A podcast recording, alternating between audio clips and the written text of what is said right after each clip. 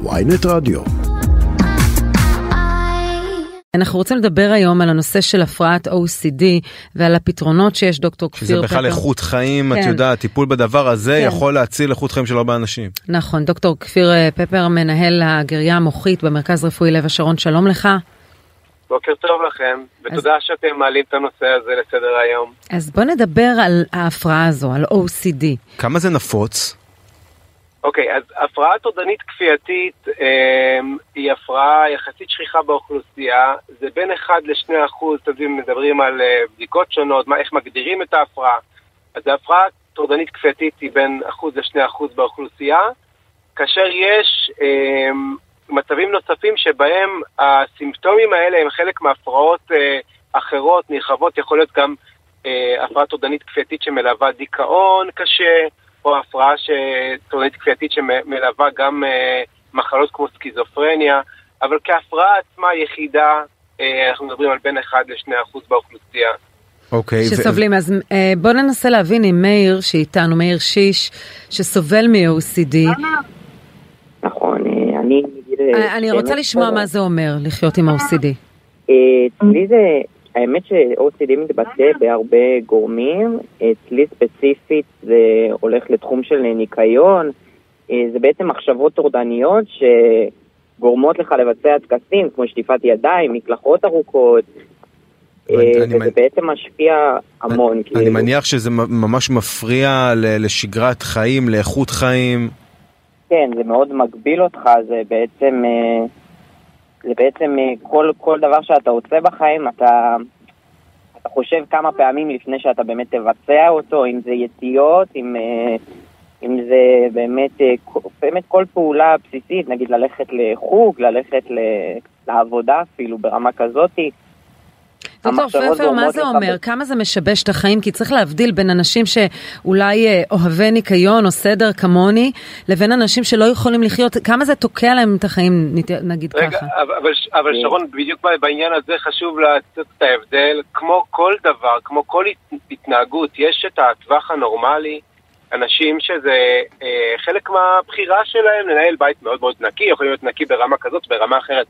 כשאנחנו מדברים על הפרעה טורדנית כפייתית, זה אנשים שלא מסוגלים לשלוט בחשיבה, ולא מסוגלים לבצע פעילויות יומיומיות שאת ואני, גם אם אנחנו מאוד אוהבים סדר וניקיון, נהיה מסוגלים לצאת לעבודה ולהגיד לעצמנו, אוקיי, עד פה אני יכול, מפה יש לי מחויבות אחרת, אני עובר למחויבות האחרת, וזה יכול להיות גם מחויבויות אה, שבעיני כולנו הם אה, ייהרג ובל יעבור, כמו להכין אוכל לילדים. וכשאנחנו מדברים על OCD, אנחנו מדברים על טווח של הפרעה. יש הפרעות שה- בתוך ה-OCD, שזה יותר קל, וזה מתעסקים בזה בטקסים, שעתיים, שלוש ביום, שגם זה הרבה מאוד, אבל זה נחשב קל בשפה שלנו. ויש אנשים שלא מסוגלים לצאת מהבית. אה, מקלחות של ארבע וחמש שעות, עד שהאור כבר סובל מתופעות הוריות ש... אה, פטריות ויובש. תגיד, אז, אז מה, מה. מה הפתרון לדבר הזה בעיניך? איזה תרופה מסוימת שחייבים להכניס לסל התרופות? לא, את הטיפול, כן. הטיפול. טיפול גריה חשמלית. אה, מוחית, אז, סליחה. אז, אני חושב ש, שאתם אה, העליתם בתחילת הפתיח שלכם, אמרתם שנושא בריאות הנפש הוא עדיין, אה, הוא חלק מהרפואה, אבל הוא כאילו בן חורג של הרפואה, אז צריך להבין שהפסיכיאטריה עושה התקדמויות מדהימות בהרבה מאוד תחומים. הנושא הזה של גריעה מוחית, שזה הק- הקסדה שאנחנו מדברים עליה עכשיו, כן. של בריינדווי לטיפול ב-OCD, היא דוגמה אחת, אבל יש הרבה מאוד טכנולוגיות שאנחנו מנסים לקדם. מה למשל? עד, השנים, עד השנה האחרונה בכלל לא היה פסיכיאטר בתוך ועדת סל התרופות. ואנחנו, אה, באופן כללי, התקציבים בתוך הסל לפסיכיאטריה הם משמעותית נמוכים לעומת תחומים אחרים. למה? בין השאר, כי מטופלים כמו מנחם שעלה היום לדבר, וכל הכבוד לו על זה, כי זה מאוד מאוד לא פשוט, נורא קשה עדיין הסטיגמה בציבור ואפילו בתוך הרופאים לגבי הפסיכיאטריה. אבל דווקא יש תחושה, לפחות ברשתות החברתיות, שכן מתחילים לפתוח ולדבר על אה, הפרעות נפשיות, ועל דיכאונות, ופוסט כן. טראומה, מעט וחרדות. אני, אני, אתם צודקים, אבל זה עדיין, עדיין היוצא מן הכלל שלא מעיד על הכלל. עדיין אנחנו לא רואים את הנושא הזה של בריאות הנפש, שהוא משפיע על כל אחד ואחד מאיתנו. כולנו מכירים אנשים שסובלים. כולנו... אז אולי נשאל את מאיר ברשותך, מאיר, קודם כל תאר לנו כמה זה משבש את חייך, ומה, האם אתה פתוח מול הסביבה, אתה מספר על זה? האמת אצלי, כן, בהתחלה נגיד בבית ספר וזה לא הייתי, לא הייתי ישר חושף. היום בגלל שזה, שזה מגיע גם לתחומי העבודה וזה בעצם משהו שהוא כבר חלק ממני, אז אני, אז אני כן, אני כן בוחר לשתף כדי בעצם מראש למנוע את התגובות שיבואו. לאיזה מצבים קיצוניים זה מגיע מבחינתך? דיבר הדוקטור על, על כך שאנשים לפעמים לא יוצאים מהבית כי הם שעות מקרצפים את עצמם.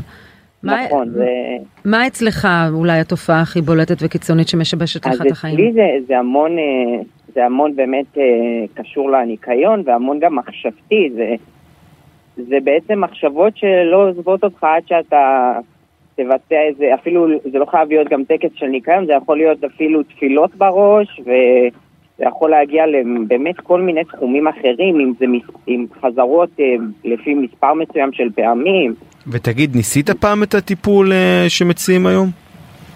אז אני, גיריה מגנטית הציעו לי בעצם כשהשתחררתי מהצבא. העלות היא מאוד מאוד יקרה, זה באזור כמה עשרות אלפי שקלים למספר טיפולים, ו... וגם שוב, היה לי, זה היה באזור של המרכז, בעצם הבנתי שכרגע זה די יקר עבורי. רלוונטי, ואם זה ייכנס לסל התרופות אז זה יהיה אה, זמין יותר. בוא נדבר איתנו על האפקטיביות. אני מאמין שזה אולי יותר זול, ברש... כאילו לאנשים. כן. בוא נדבר על האפקטיביות של טיפול, כי הרי יש רתיעה מעצם המחשבה של פולסים חשמליים למוח, אנחנו כבר בראש, זה זורק אותנו לעולמות אחרים, כן. אז בוא נעשה סדר, מה, מה זו הקסדה החשמלית הזו?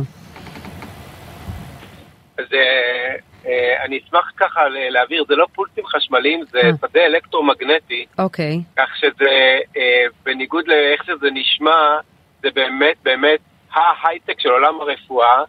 זה בעצם מעביר אה, סוג של חשמל, מין חשמל סטטי, זו תחושה כמו חשמל סטטי, מעביר גלים אלקטרומגנטיים כמו של MRI, כמו ש-MRI זה לא באמת כואב, מעבירים גלים בשדה מגנטיים ממוקדים לתוך האזורים במוח שאחראים על ההפרעה, ולשמחתנו ב-OCD, יותר מבהפרעות אחרות, אנחנו יודעים למקם איפה הרשתות המוחיות שמעורבות בהפרעה, ואנחנו פשוט מגרים אותם באופן ישיר.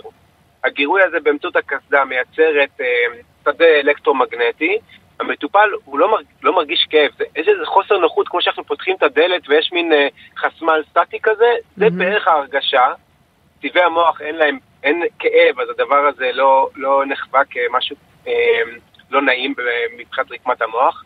ומה שזה קורה, אחרי פרק זמן של נגיד סביב שבועיים, בין שבוע לשבועיים, מתחילה, מתחילים להיווצר שינויים בקשרים בין תאים. הרי כל פתולוגיה שאנחנו מדברים עליה בתחום של בריאות הנפש, היא בסוף לא איזושהי אה, חוויה אה, סובייקטיבית, המצאה של המטופל, זה בסוף איזושהי פגיעה באחד המסלולים במוח, שבמסלול אחד זה ייצר דיכאון, במסלול אחר זה ייצר משהו שנראה כמו חרדה, ובמסלול שלישי זה ייצר תופעות של הפרעה אובססיבית. אז נשמע שזה יכול לפתור הרבה מאוד דברים, לא, לאו דווקא OCD.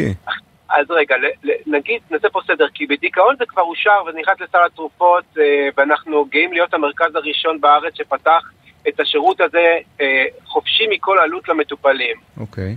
ב-OCD זה עדיין לא נכנס לסל, למרות שהוכחה היעילות של הטיפול הזה גם על ידי חברת ברנדווי, מה, מה, מה אחוזי ההצלחה אז? אז uh, אנחנו יכולים להגיד, מתוך הטיפול בדיכאון שכבר קיים המון שנים והמאפיינים מאוד מאוד דומים, זה שאנחנו מדברים על סביב 50% עם שיפור משמעותי בסימפטומים. Uh, צריך להבין שזה החולים הקשים ביותר שיש לנו, אלה שלא הגיבו לטיפול תרופתי, אז מראש מי שאנחנו מטפלים בו זה המטופלים היותר יותר מורכבים וקשים, ואנחנו מדברים על למעלה מ-50% של שיפור, כש-40% מהם, בין 30 ל-40% מגיעים למצב שממש הסימפטומים של המחלה, מה שאנחנו קוראים בשפה שלנו רימיסיה, שהמחלה מושגת, לא פינה בשום כן. אופן. אז בשבילם זה נס. האם זה עוזר לכולם? גם זה צריך להגיד, זה לא כמה רתיעה יש מהטיפול הזה, רתיעה סטיגמטית של טיפול, אתה אומר אלקטרומגנטי, אבל עבורם זו קסדה, מעין קסדה חשמלית. תראי, אני, אני מחזיק תחת, uh, ביחידה שלנו אנחנו מחזיקים את כל הטיפולים ביחד. גם טיפול בנזעי חשמל, שהוא הטיפול היעיל ביותר שיש לנו לדיכאון נכון להיום, גם אחרי 50 שנה, אבל כל הטיפולים האלה, גם נזעי חשמל וגם הטיפול בגריעה מגנטית, הם טיפולים שההתקדמות בהם היא כל כך פנטסטית. פשוט אה, הפניות של תשומת הלב הציבורית וגם הרפואית לכל הנושא של בריאות הנפש עד הקורונה באמת הייתה אפסית. ומהקורונה אתה אומר דווקא יש תשומת לב. רק הקורונה עשה את השינוי הזה. אבל היא גם ייצרה יותר פציינטים. היא גם הניבה לכם יותר בעיות. אני חושב שהיא עשתה שני דברים. היא, היא, היא הפכה את השיח למשהו שהוא מקובל, כי אה, כולנו נפגשנו עם החרדה שעוררה המגפה הזאת, אז איכשהו לדבר על חרדה, ולדבר פתאום, אם נחשוב רק על הנושא של ניקיון כאיזה אה, אה, חריץ להסתכל בדרכו על OCD, אז כולנו נדרשנו פתאום לכל מיני כאלה של ניקיון, נכון? טקסים, כן. אז פתאום, פתאום לדבר, אתם זוכרים בהתחלה איך כן, חיכינו כן. כל משטח, ניקינו כל דבר, פתאום ה-OCD הזה של הניקיון, הייתה לו איזושהי עדנה, אפשר לדבר את זה. ופתאום היה יותר בסדר לדבר את זה. אז עכשיו אנחנו עדים לאדוות של הדבר הזה. אצלי, אני מרגיש צונאמי של הפניות, של מטופלים שבאמת באמת בסדר גדול. וואו. וואו, אוקיי. אני, אני אגיד לכם משהו עכשיו חשוב, אני חושב שזה משהו שאנחנו, גם לכם כתקשורת, יש משמעות מאוד מאוד גדולה בזה. אי אפשר להתבייש יותר. בריאות הנפש זה חלק כל כך חשוב בתוך עולם הרפואה, וחלק מההתקדמות הגדולות ביותר של הרפואה בשנים האחרונות הם התחום שלנו. אי אפשר להתבייש יותר, לא המטופלים, לא כן. המשפחות שלהם שסובלות יחד איתם הרבה פעמים. ויש פתרונות, יש פתרונות, חלקם כלולים, חלקם כן. לא, אבל נדאג שיותר. טוב, שיחה חשובה כן, מאוד. כן, חשובה דוקטור מאוד. דוקטור אה, פפר, מנהל. ונשמח לעזרה שלכם בכלל בכל העלאה של נושא בריאות הנפש. אנחנו כאן ואנחנו נטפל. אנחנו לרשותכם. תודה. תודה רבה, ותודה רבה לך מאיר שחלקת איתנו את מה שעובר עליך. תודה רבה, הלוואי ויוכלו לעזור לך ממש בקרוב. תודה רבה.